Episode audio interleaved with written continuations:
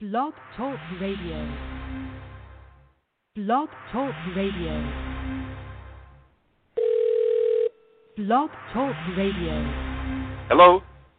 Good morning, Frank. You coming on the air about 30 seconds.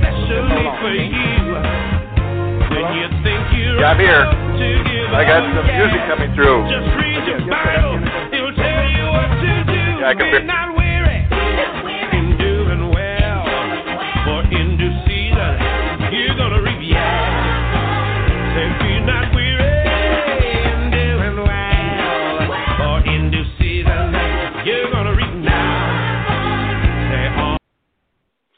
Good morning, you're on the net.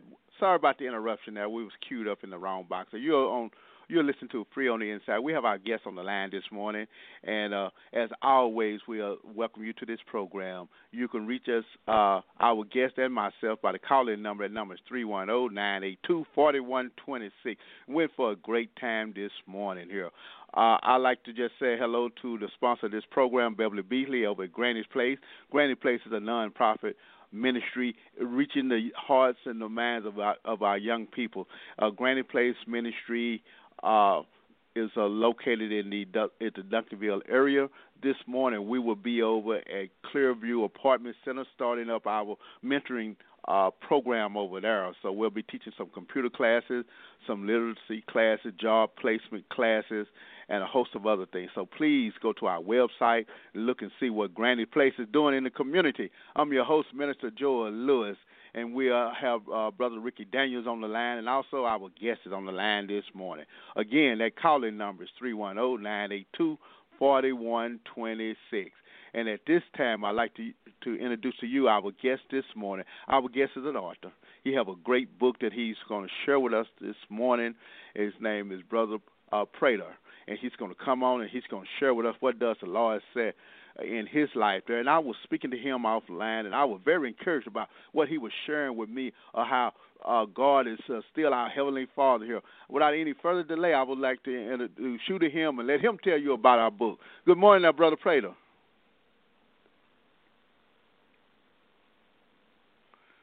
Good morning. You're on the net. Brother Prater, you're on the net. Let's see, can we get Brother Daniel in here then this morning? Good morning, Brother Daniel. You on the net? Good morning. Good morning, Reverend Lewis. How are you doing this morning? I'm doing great.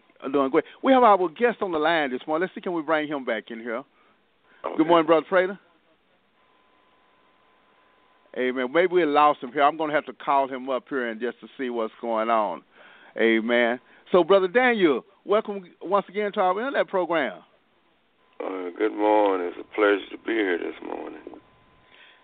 You know, we were looking forward to being on the show last week, but because we were unable to, so we did an archive show. Did you enjoy last week's show? Yeah, I enjoyed it. Enjoyed it a lot. I learned a lot of little facts and a lot of stuff that he was talking about. And, you put some posting on our Facebook page regarding some of the things that we shared, that was shared last week in our program. So why don't you go ahead and share some of the things that you put on the Facebook posting, and I'm going to try to get in touch with our guest this morning. I've been researching a little bit, and I've been finding out a lot of statistics about the facts that most people that go to jail, the average age is between 31 and 36%, and that's 18% for 31, the ages of 31, and from the ages of 36, it's 18.3%, and that's real high. And I think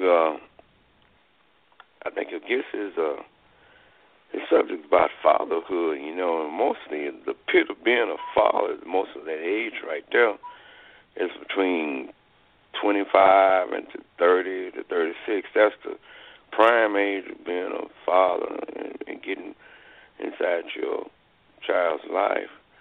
And statistically, that fact proves that most fathers, males, are absence from their child's life during that age period. Hey, so man, that sounds good. Basically, you can see what's going on that has a shortage of men. Yes.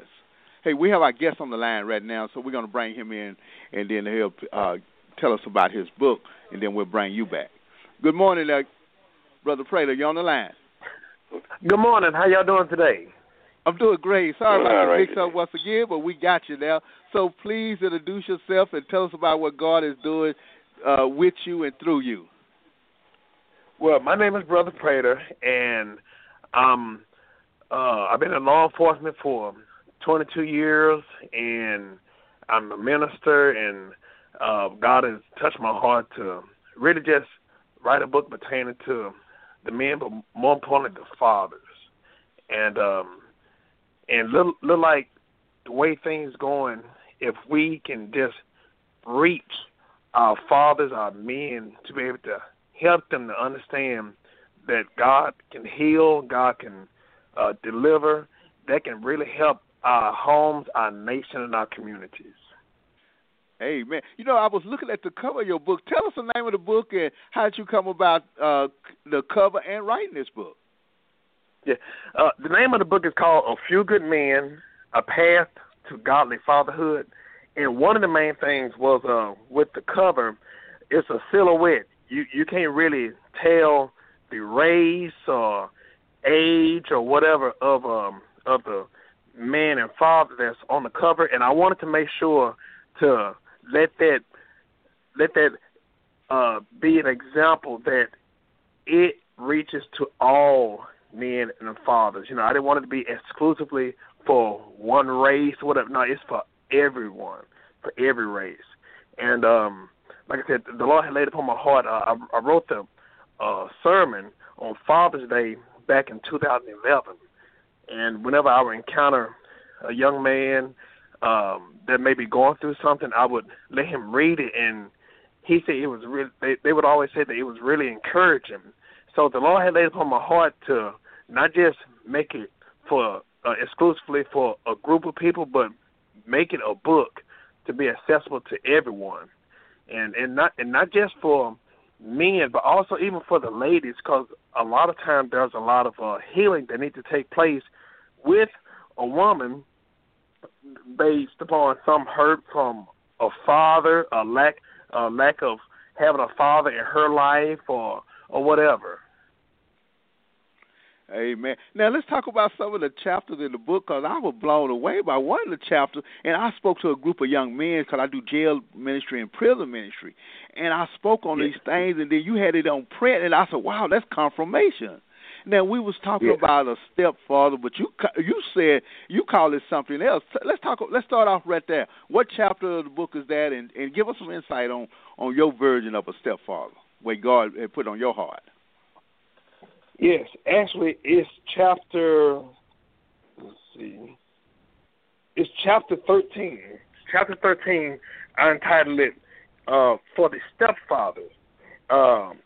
Also, what I do, especially to stepfathers, which a lot of stepfathers don't get the recognition that they deserve, and a lot of times they fill the void. They fill the void of a biological father, and I like to entitle those group of men step-up fathers.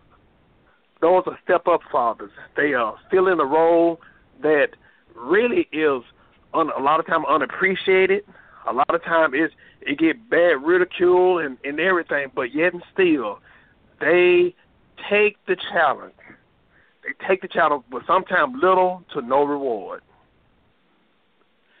Amen. And, you know, as I was sharing with our young men in jail, a lot of times people are angry and they mad and they frustrated because their dad wasn't there, their biological dad wasn't there. But you shed some light on that about how those dads are stepping up, you know, and it's good to hear those things there. And now after I read your book and I shared with some young men, I'm not mad at my stepdad anymore. That frustration is gone because it allowed me to see clearly now. Mm-hmm. Yes, and you know, it's a lot of time when we look at it, when we look at the bigger picture, like I said, they've taken a role that a lot of time a lot of people abandon. And for somebody to do it, and like I said, there's no manual that comes with being a stepfather or a step-up father.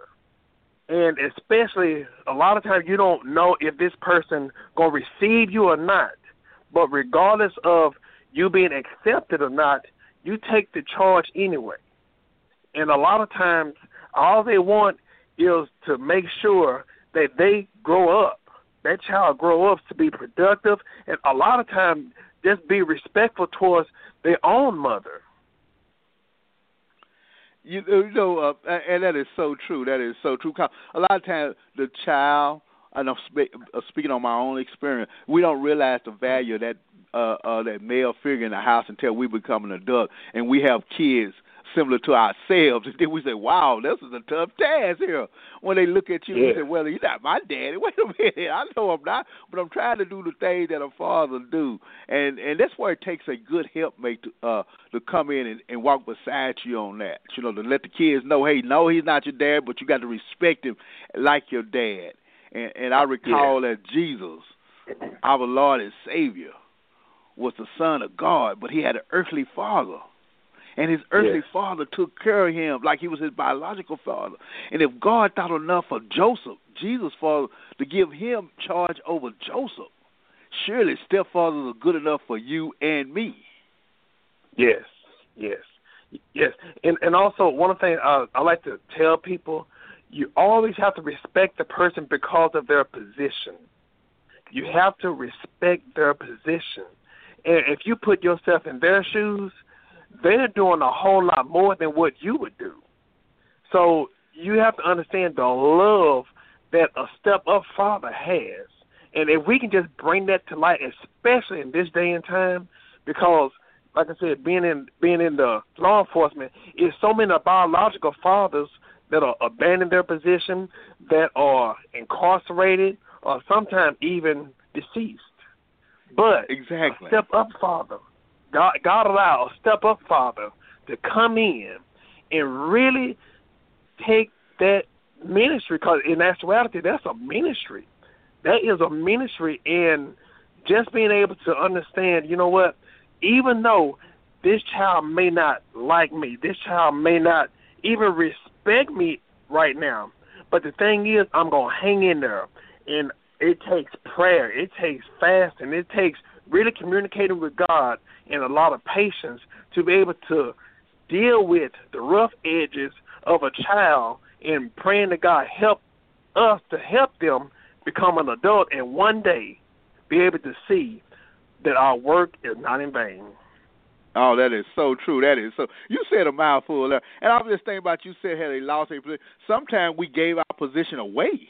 You know, the devil don't always take stuff from us. We just give that to him. Here, I'm going to give you my respect. I'm going to give you my finances. I'm going to give you my family. But glory be to God, there's men like you and women like you that's willing to wrong that right, to tell us about our mistake. You know, James 5:20 said, let them know the errors of their ways and save their soul from death and cover a multitude of sins. And I like that, what you're doing.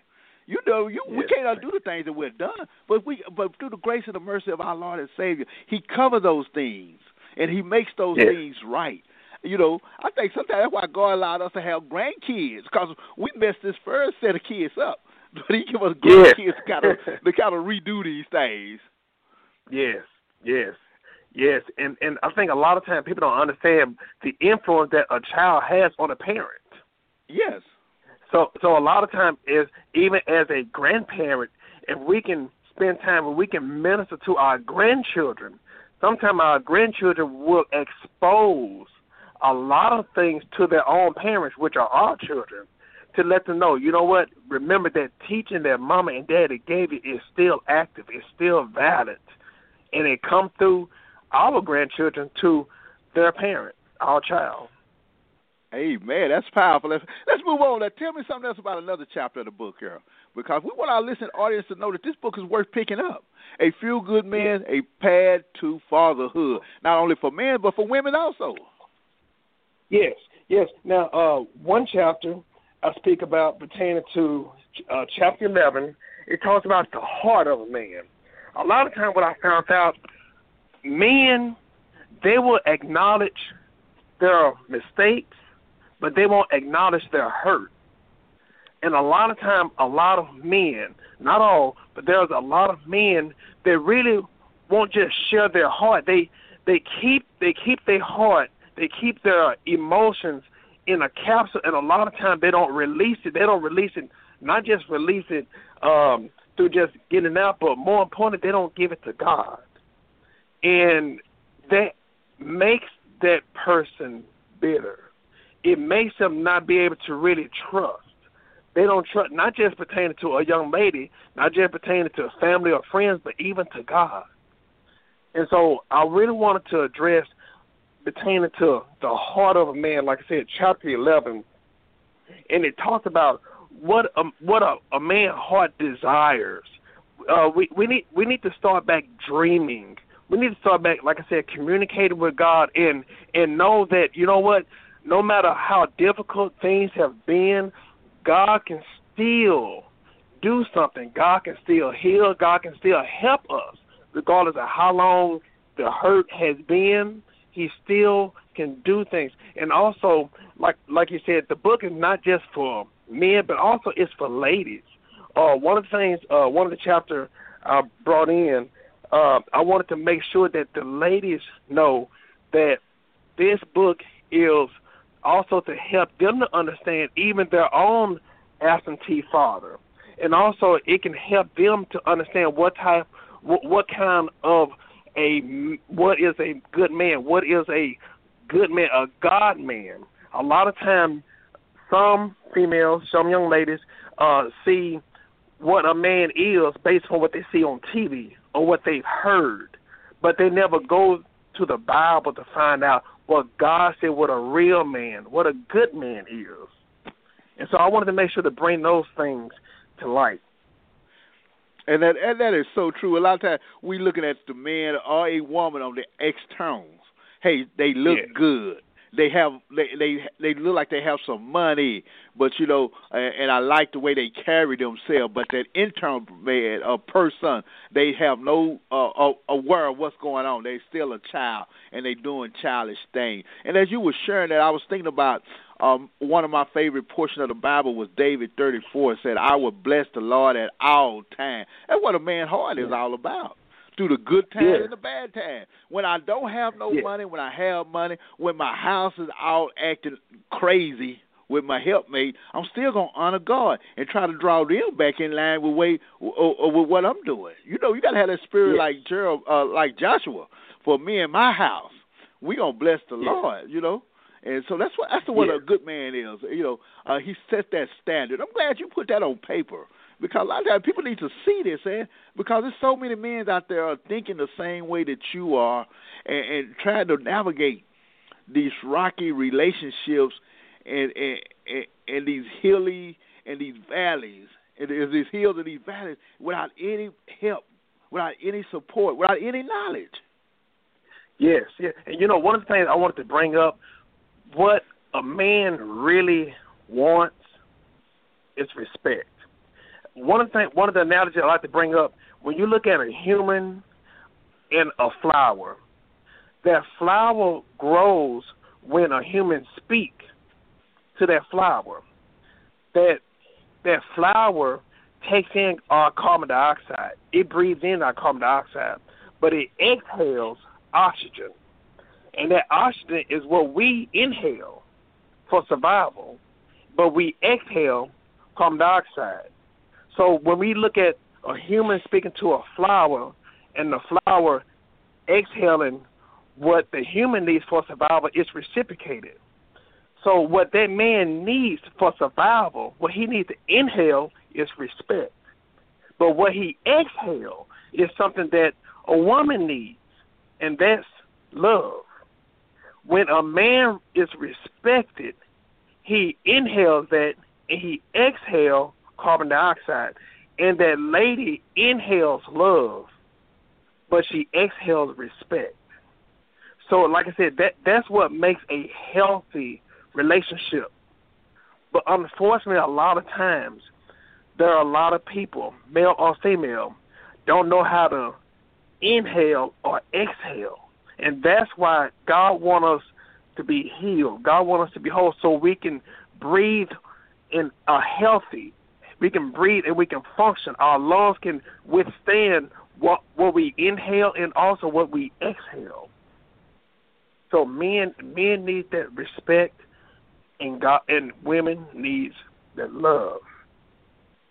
Amen, amen. We're going to take a break here, and we're going to give out our number and contact number. And also, I would like for you to tell our listening audience how to pick up this book here and how to keep track of what you're up to there, because someone needs to get some more information from you. You're listening to Free on the Inside, an internet program to inform you, to encourage you, and to challenge you. I'm Minister Lewis, and we have our guest on the line this morning, Pastor Prater, and he wrote a fine book, A Few Good Men, A Path to Fatherhood. It's what we're talking about today. I'm excited about this book. I'm excited about the man to God and willing to make himself available to share what does says the Lord regarding fatherhood, because as men, we are challenged with this here. This is a great challenge. I'm married now, but before that, I dated other women that had kids, and we all have at one time or another, and sometimes it just wasn't the right fit. Maybe it was me, maybe it was them. But now I have a guide to tell me about these things here. I don't have to go out there not knowing anything. So I challenge you men to pick up this book. It's a perfect guide to fatherhood. Now, Pastor, tell us how our listening audience can get this book, and if you have any speaking engagements available, share that with us. If not, we'll go on with another chapter of the book. The phone line is lit up. We have our co-host on the line here. We're going to bring him in a few minutes, but we want to get as much out of you as possible. Yes. They can contact me. My number is area code 214-908-3056. And also I have a website available. It's www.BP,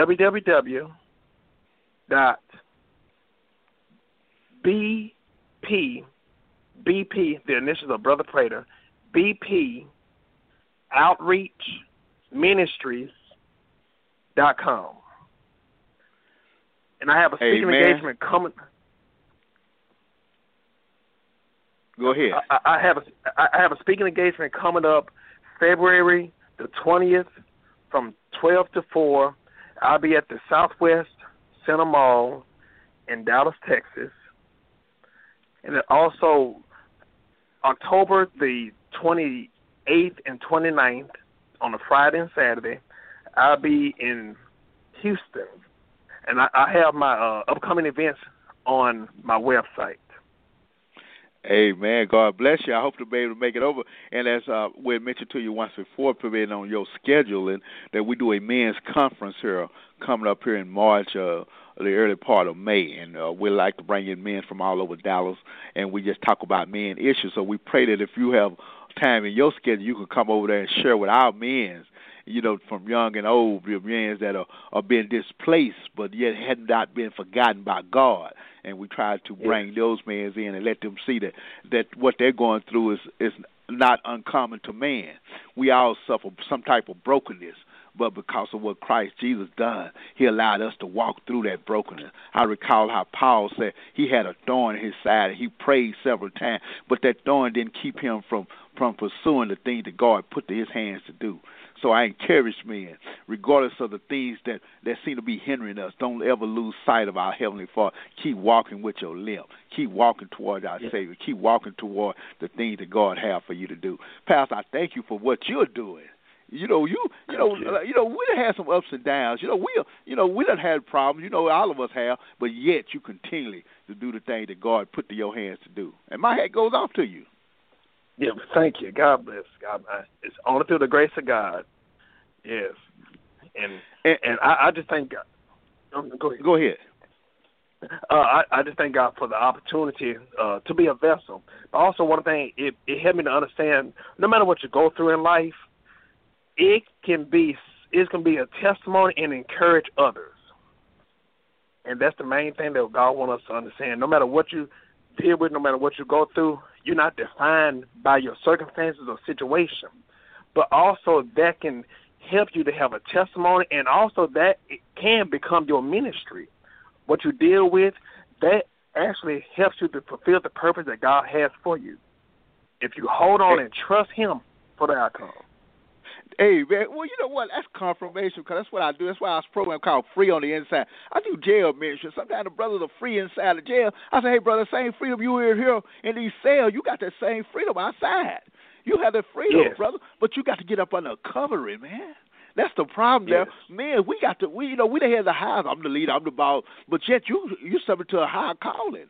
And so, and talk about that. Do you have that in your book, how godly men are to be God-seeking men? Let's talk about that. Yes. First and foremost, we have to understand, even when we evaluate our relationships with our spouse or even with our children, a lot of times it really exposes the relationship that we have with our Heavenly Father. And if we can look at, you know what, I'm not getting respected by my child, I'm not getting respected by my son, but then when we evaluate the relationship that we have with our Lord and Savior Jesus Christ, it's letting us know, wow, that's how I'm treating my spiritual father. And so when we can get back in line as children of God, then that helps us to receive that love, the respect that we deserve from our children. And also, even one thing I like to tell people, especially men, we have to forgive. We have to forgive our father. We have to forgive if it's our even stepfather. We have to learn to forgive, because what you hate is oftentimes what you become. And it sets a pattern. There are so many generational curses that the devil has allowed, or we have allowed, in our family when it pertains to men being bitter towards their fathers. And God wants us to be free from that. But like I said, if we don't break that generational curse, we become the same, if not worse, than what our fathers were. So we have to be able to forgive and give it to God. Amen. That's a powerful statement. Hey, we have a call on the line that just want to say hello to you, and we're going to bring in Mr. Bobby here, and he's going to just say hello to you in regard to your book. Good morning, Bobby. You're on the net. Good morning, and good morning, Mr. Prater. Good morning. How you doing, sir? I'm doing great. Thank the Lord for another day that has spurred my life. So how are you doing today? I'm doing awesome. Yeah, praise God. And this is a good book, A Few Good Men, a path to godly fatherhood. And we're living in today where there are not many men that are really willing to step up and be godly men. And truly, this is a great, inspiring book, and I hope that everybody buys one. And I just want to congratulate you and wish you much, much success. Thank you. Thank you. God bless you. I received that. And also, I'll be praying for you all, too. Oh, God bless. Thank you. God bless.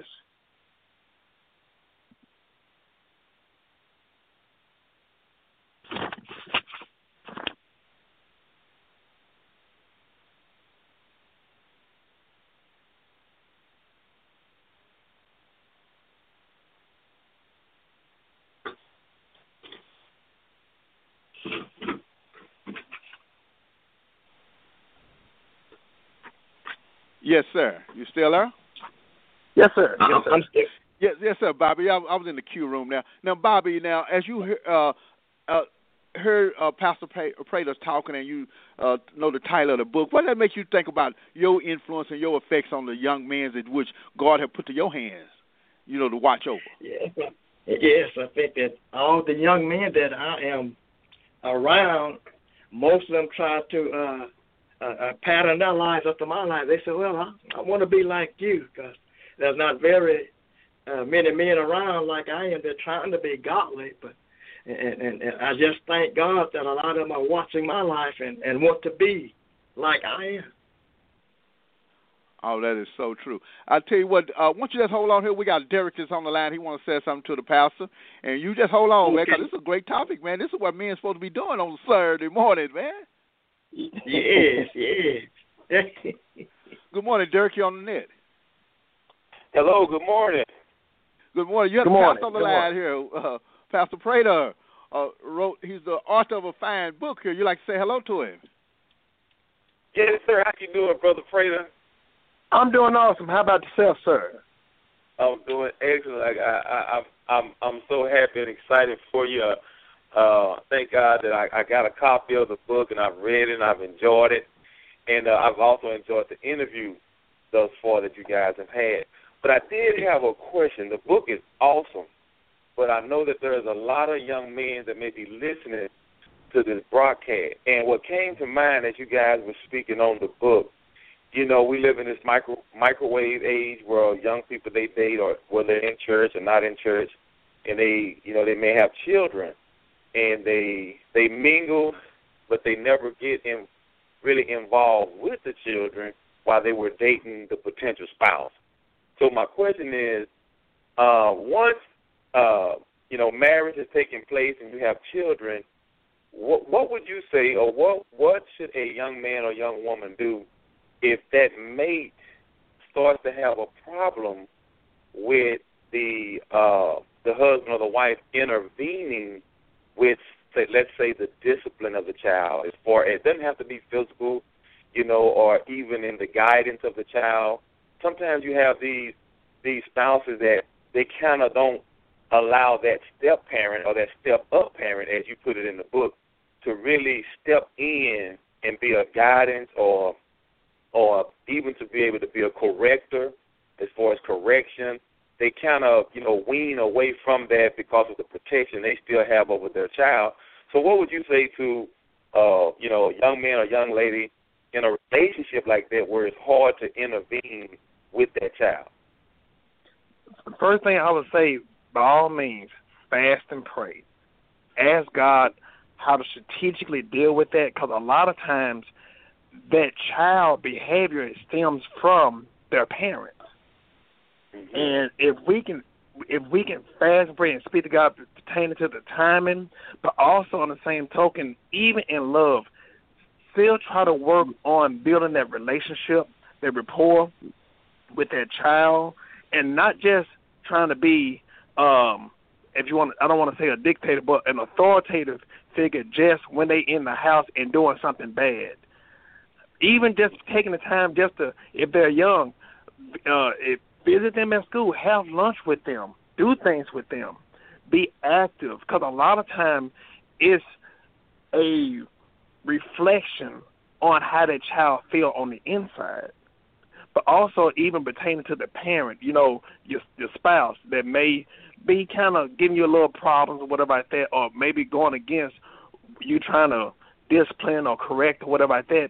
Really just communicate and let them know, you know, this is for the best of the child. And also, by all means, even allowing the parent to see that father or that parent praying. I think that's one of the things that we don't do often. We don't allow our family, our children, to see us pray before God.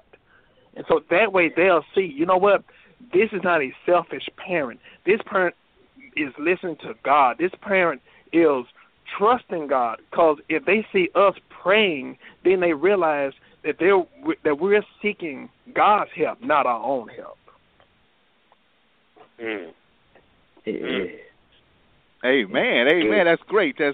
Now, Bobby, you're still on the line here. You have any thoughts regarding that? What Derek just shared with us? Oh, yes, but I used to know a young lady that had a daughter by another guy, but when it came time to discipline, they didn't want you to discipline the child. They all said, and you're not the father, but as Minister Prater said, this is a time where you have to fast and pray that God will touch the heart of your companion, and realize that what you are trying to do is for her good and the child's good. Mm-hmm.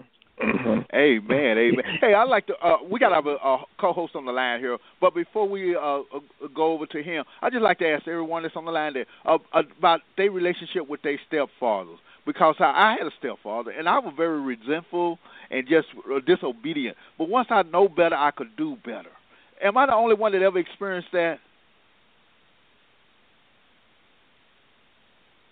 Hello?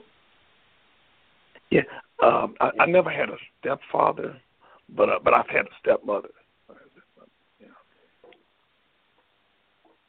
Okay. Now, Derek. Yes, sir. Now, have you ever experienced that? You know, you as a child growing up, I don't know if you had a stepfather or not, but have you ever had the thing where you can understand where a kid could be resentful because you yourself might have been resentful to this man that was in your life that your mother had as a mate? Well, I never had a stepfather, but Brother Prater was speaking on this a while ago. It really did make me go back to my previous marriage, and when I couldn't come in as the one to discipline or to correct, and I had such a hard time with that, I got more involved with him in his activities. So that really brought out something. I was glad to hear that. So so I never had a stepfather, but as far as being a stepfather, that gave me some good tips for the, you know, I don't know what the future holds. Maybe my next marriage, she may have children, and that helped me out to, you know, to stay involved with them, you know, as far as, you know, activities, school, or whatever, just to continue to build that relationship with that child. Amen. Go ahead, Pastor. I was just going to say, I think also, especially being able to discuss things like this, it needs to be addressed immediately during courtship, as soon as possible. So that way you can make a decision if this is something that I want to accept or not. But also, how you begin, you have to be consistent at all times. And that's for the mother and the father, or the stepmother or the stepfather. Being consistent, because once you drop the ball and change what you've done in the beginning, then it's almost like your words or your efforts are, you know, just kind of just a blow in the wind. But if we can just make a decision and realize, you know what, because a lot of times we already know what we're stepping into in the very beginning, and we just can't look at or listen to what a person is saying, because they may say one thing, oh, yeah, I ain't got no problem you disciplining my child, but yet and still, they may say that, but you have to ask God for that discerning spirit, because they may say one thing but believe in another. Yeah, and also looking at, you have to look at their upbringing, how their upbringing is, because a lot of times they raise, you know, people raise their children a lot of times based on how they were raised.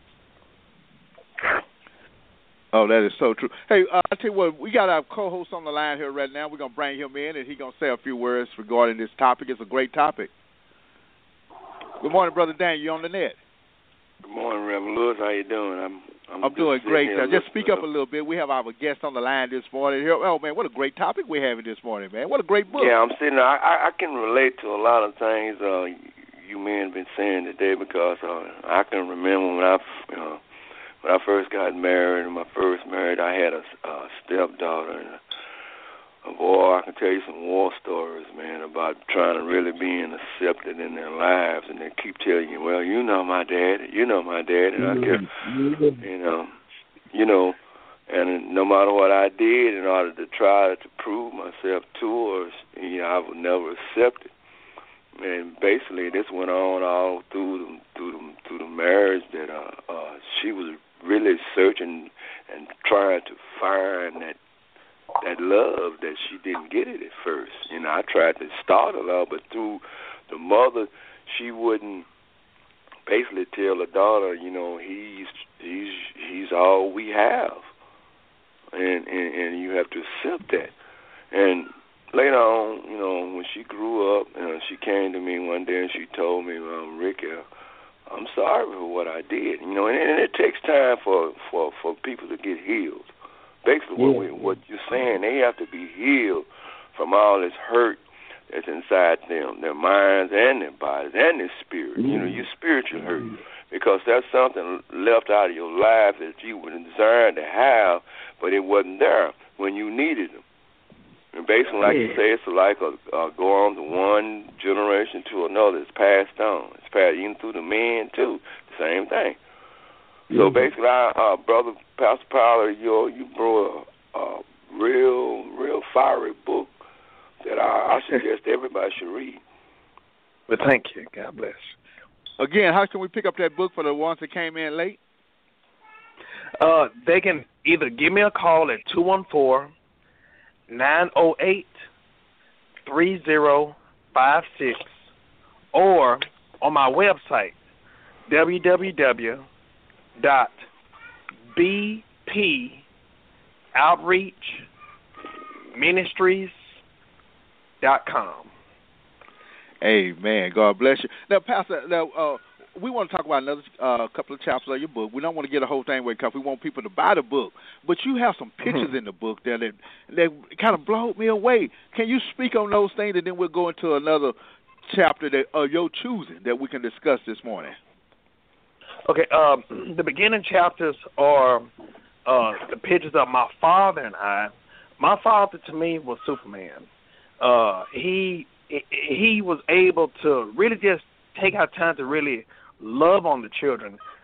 He communicated a lot. He didn't whoop us. He didn't physically whoop us a whole lot, but when he spoke, it was worse than the whooping. And he really he really spoke to. Now, you know, it might be reversed in some homes, but my dad, it really just spent time. Even the only time we would get a chance to really just sit down and be with him is on Sundays out the church when he watching, you know, the West and the Rawhide and the big Bonanza and all that stuff, the Big Valley. But you know, showing the pictures of my father and I, and then later on in the book, I showed the pictures of my son and I. I'm a father of a 10-year-old, so I wanted to make sure to speak on the book pertaining to a son looking through the eyes of his father, but also as a father looking through the eyes of his son. So I wanted to make sure to cover all aspects. Hey, man, I thought about that. You know, you put a smile on your face, you say he spoke with authority. And that means that he was just kind of like, when he said something, he meant it. He didn't have to be physical. He didn't have to be cruel about it, but he just spoke that you said, okay, I got to do this. And that's the way I am towards my mother and my father now. You know, myself, it took me a while, but I respect him, but I listen to him. But I understand what you're saying. So that's what our young kids are lost. Like I said, no respect. I don't care what you say. I don't care how you say it. I'm gonna do it wrong. And that's the thing that we have to gain back as being the head of the house. And now on those books there, you know, on those pictures, they brought back memories about my childhood and spending time with my dad. I remember my first baseball glove. I love baseball. My dad bought me a baseball glove. You know, he didn't get to come to very many games, but with that glove, man, I was able to be successful. I ended up playing in the All-Star game because of that glove, man. I said, wow, my dad bought me this. I'm going to do the best I can. We never know what we do in the life of a young man that excel him to the next level. Yes. Yeah. Also, like my father used to give me an allowance of $5 a week, and $5 a week that was my allowance. But I always wanted to be a musician. I always wanted to play the drums. So what I would do with my allowance, I would get my $5 and give it to my cousins at church so I could play the drums. And my dad had found out. And you know what he did? He didn't stop giving me my allowance. What he did, he gave me $5 for my allowance and another $5 for me to give to my cousin so I can play. Hey, yeah, that's all right. I want to ask our listening audience right now. Anybody that's on the line here, you like to share with something that they dad may have done to them that allowed them to be the man that they are today? I would just like to say, my dad. My dad he passed away when I was 20, so I was able to. Yeah, he was able to just really, really impart in those years. He wasn't the most educated man, but I tell you what, I know that a young man and the family itself gets that identity from the father. And the one thing about my father is that man believed in work and church. He believed in God, saved man, preacher, but he believed in going to work. And so what I'm trying to say is the fact that he may not have been a very educated man, I had enough sense at a young age to understand the reason I got clothes on my back, the reason I'm able to eat every day is because this man gets up, rain, sleet, or snow, and goes to work and brings home the bacon. So one thing I've always put in the forefront is that no matter what, I'm not going to be a lazy man. I'm going to work. I'm going to provide. Yeah. And that's the main thing that my father embedded. Whatever you do, if you decide to marry, you make sure you're able to provide for your family. So that's the main thing. I like that. So, you know, my dad, when I first started driving, I'm talking about my stepdad. That's the thing kind of in line with him. And he told me, son, I'm going to help you with this car. I'm going to show you things, but you got to learn to do this for yourself. So he taught me how to change a tire. So I learned how to change a tire. He said, you drive, you got to keep gas. So even today, I still keep gas in my car. You very self said, man, I need gas to go to work. No, that thing don't work. Dad didn't play that. You know? And do we have anybody else on here as we talk about fatherhood? Do we have anybody else here? That's Minister Bobby. I'm enjoying what I'm listening to, and ought to be a father and ought to be married. You got to first sit down and count up the cost.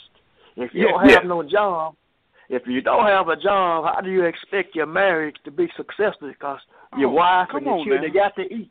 You got to provide for your family. And I know some friends of mine, they married girls, and soon as they married the girl, they quit working and were laying at home on their couch watching soap operas while their wife was out working, and the marriage didn't last. So you got to be a provider. And that's so true. I'm glad you said that. Now, Brother Daniels. Yeah. Could you share some things with us the same things that your dad had done to you that last a lifetime, some things that he lays a standard? Because we're talking about the fatherhood. Well, the most important thing, my father, and you knew my dad. In fact, you helped me do something that I couldn't do one day, you know, and I really respect you for doing it for me, my Reverend Lewis, you know.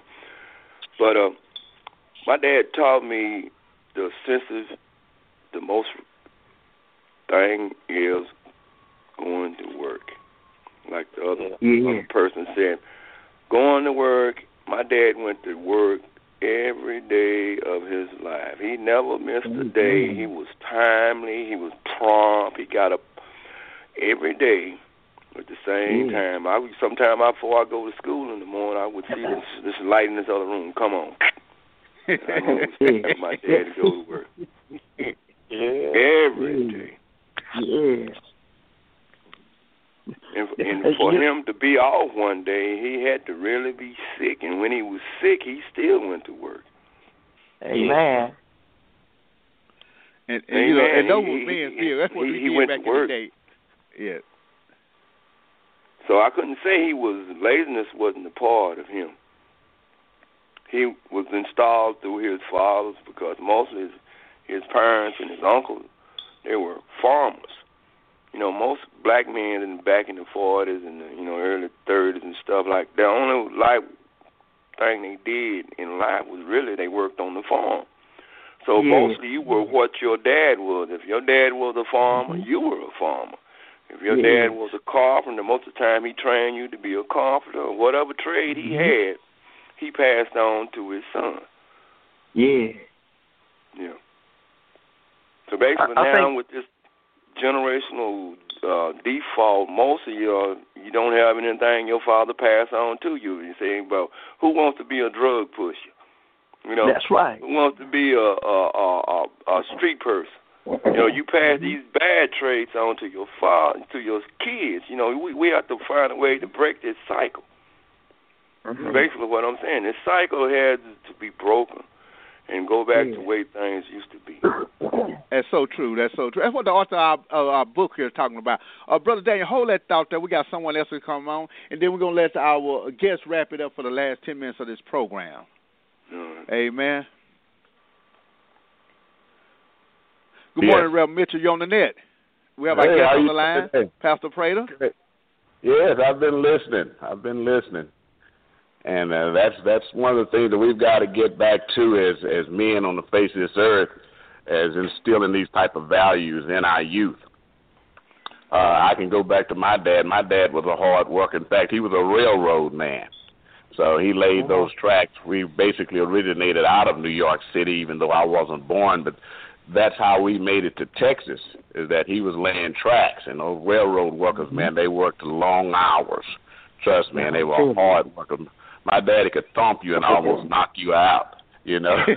So I was saying his knuckles had been bursted so many times from, you know, working on that railroad, you know, tracks, until it was awesome. His strength, man, his power was on another level. And, oh, man, one thing he done, I'll just cut it real short. My mom was very educated. He wasn't, but he was a man. He was a man, and he understood. He was a deacon in the church. And one of the things he kept us in was Sunday school. Yes. He said, you can tell the church by the size of the Sunday school. And that's what we broke down in the mentorship of our kids. We got away from the Sunday school. We got big churches, big choirs, but the Sunday school fell down. And those men back then were really on getting the kids to Sunday school. And that's one of the things the Lord has instilled into me with the mentorship of the National Pool Players Association and mentoring kids. But we're going to go to work back on getting kids back to Sunday school. My dad used to say, you may not be able to go to college, but Sunday school is free, son. And that's where his wisdom and his knowledge was. And believe it or not, I've been successful all through life because of my Sunday school education. My Sunday school education is what make me stand out with other men, because I'm operating in the fruits of the Spirit. Against such thing there is no law. And he was very apt on the color situation. You know, he said, Bob, just be a man. That's it. Don't worry about no color. Just be a man. And in our little town, and in our town where he came up, he walked with the sheriffs of the town. He believed in righteousness. He didn't believe in favor here and favor there. He believed in being a righteous man, and everybody had to respect that in the town. And I really grew up, you know, with when we came up, we were good. I didn't have any sisters, okay? So my dad was real strong, and we were the only family that stayed married in Mount Pleasant, Texas. Our family never did divorce. I can look back, and everybody else had to go through a divorce, but we held together all the way through to the end. But I didn't have any sisters. I had five brothers. And one of the things that caught us, that took us away from the peaceful shore, if you hear me well, we got into sports, man, and we got a little popular in the town. And Sunday school had just become academic, you know. So we got away from it, but that's why they said raise a child up, and when he is old, you know, he'll come back to it. So the thing that my dad really done, he instilled Sunday school in us, man, very well. And the work ethics, when we left home, he bought us one thing when we finished high school, and it was some Samsonite luggage. I feel you, Pastor. Pastor, I tell you what, we need to cut it off right there. Well, I'm bringing our guests in, and hold on, because I want y'all to get as much information out of our guests and get some contact numbers, because I think it's more for us to talk about. I think we can do this here on a regular basis, because men need to come together and talk about manly issues. Now, Pastor, we got a few minutes before we let you go. Share with us some other things that God laid on your heart during this here setting here. Doing this, well, you hear the men's, you hear we all have the same thing going on. So what is your take on what you just heard today? Well, one of the things, especially we're talking about planning and getting married and everything, one of the things that I realized, we look at it in the Bible, in Genesis, Adam was working. And as Adam was working, God said, it's not good for this man to be alone. And so that's the key thing. Because he was working, God saw that it was not good for him to be alone. But a lot of times when we can realize that this man, not only if he's not working or he has no work ambition or working trait, then it is good for him to be alone. So we have to realize, for a young lady, you got to look at, if he has no work ethic, then it's good for him to be alone. But also as far as us as men, we have to realize our spiritual position.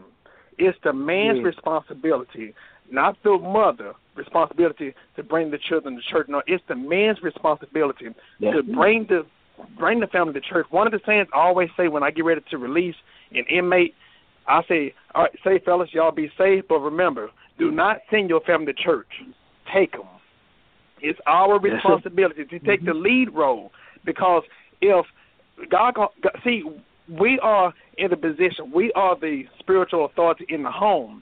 We are the door, and if the fathers or dormant. If the fathers are not doing their responsible job, it allows the devil to come in and wreak havoc on our family. And God will not allow anything to happen to the body without first forewarning the head.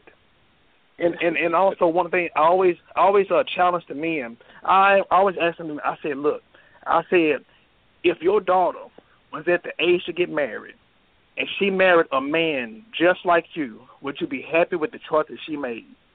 Yeah. We got to look at it like that. Because go ahead. Yeah, now, Pat, we're getting ready to get on out of here now.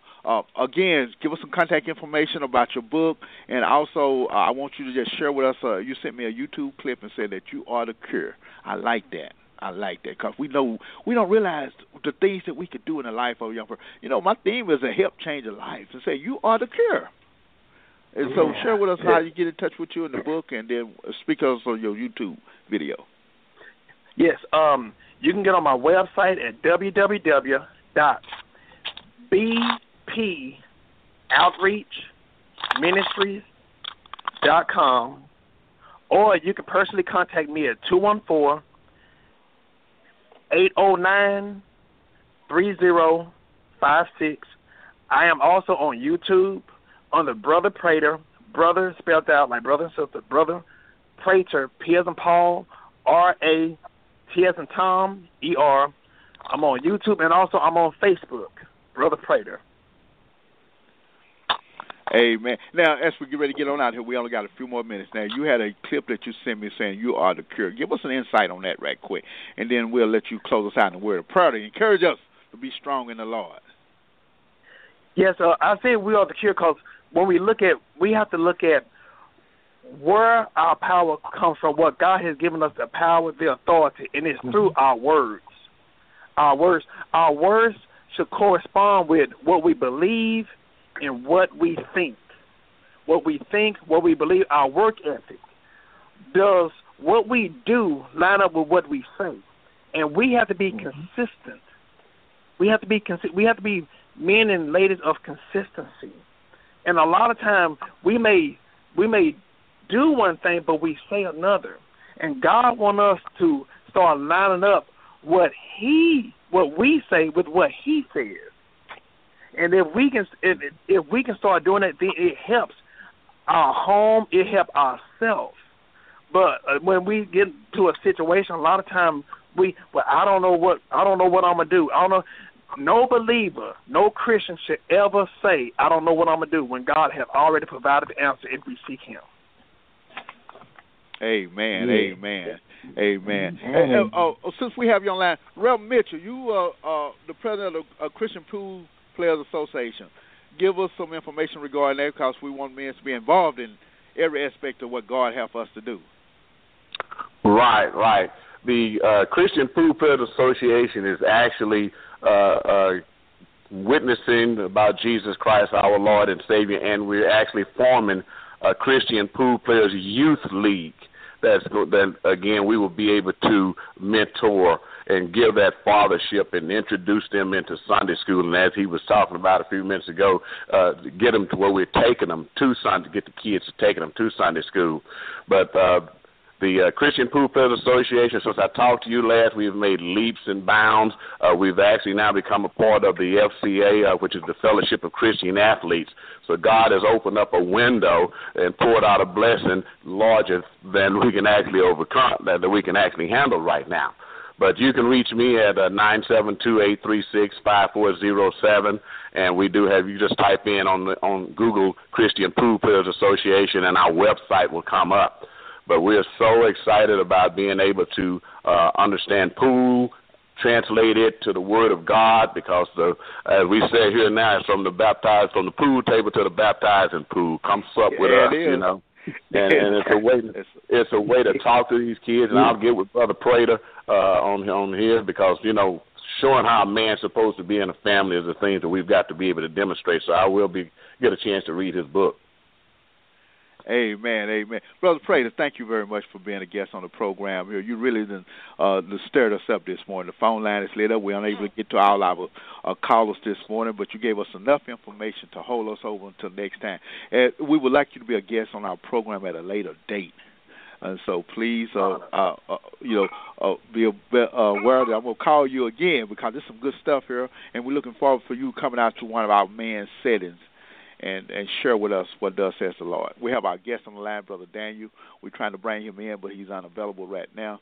So, Pastor, will you close us out with a word of prayer and maybe some encouraging words, and then we'll be dismissed from this setting. Yes, yes. Dear Heavenly Father, we come to you right now, God. Thank you, Lord, for your awesomeness, God. God, we come to you right now, God. First of all, I ask you, Lord, to forgive us, God. If there's anything we said, done, thought, or felt that was unlike you, God. And God, we ask you, Lord, not only to forgive us, God, but, Lord, we apologize on behalf of all men, God. We apologize the way that we have treated our families. We have treated women. We have disrespected our own self. We have dishonored you, God.